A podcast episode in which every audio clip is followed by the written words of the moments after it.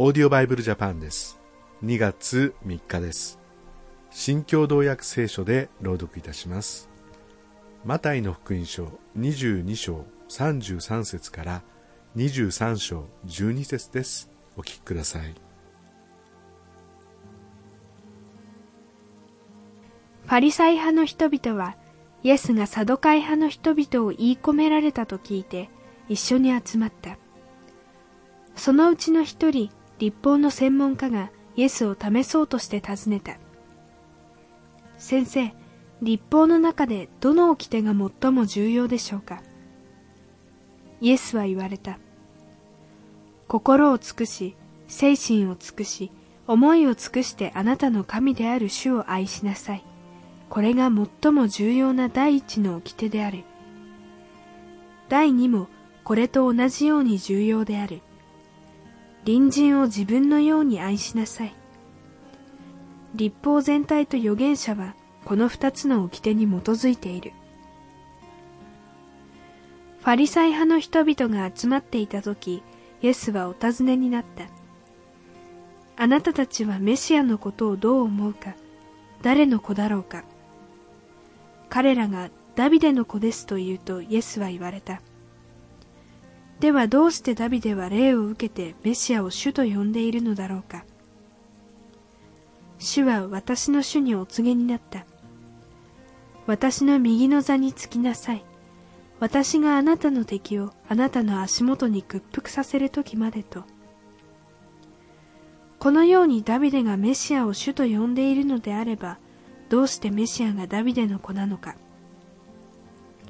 これには誰一人一言も言い返すことができずその日からはもはやあえて質問するものはなかった。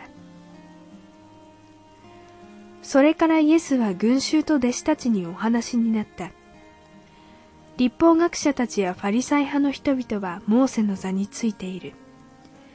だから彼らが言うことはすべて行いまた守りなさい。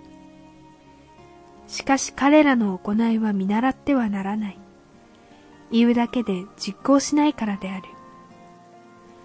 彼らは背負いきれない重荷をまとめ人の肩に乗せるが、自分ではそれを動かすために指一本貸そうともしない。そのすることはすべて人に見せるためである。聖句の入った小箱を大きくしたり、衣服の房を長くしたりする。宴会では上座、街道では定石に座ることを好み、また広場で挨拶されたり、先生と呼ばれたりすることを好む。だがあなた方は先生と呼ばれてはならない。あなた方の死は一人だけで、あとは皆兄弟なのだ。また地上のものを父と呼んではならない。あなた方の父は天の父お一人だけだ。教師と呼ばれてもいけない。あなた方の教師はキリスト一人だけである。あなた方のうちで一番偉い人は使えるものになりなさい。誰でも高ぶる者は低くされ、へりくだる者は高められる。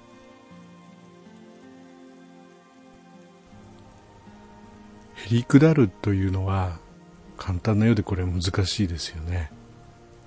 まあ、特に、まあ、先生とか父とか出てきましたけどもそうした立場に立つということを通してなんか高慢になってしまうっていうことって世の中はあるわけですね、まあ、高い地につくと人間はどうしても高慢になってしまうというふうに言われます。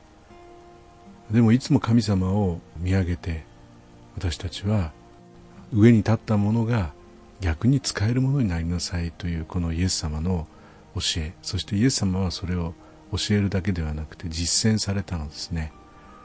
私たちも少しでもそんな謙遜な心を主にいただきたいなと願わされます。それではまた明日お会いしましょう。さようなら。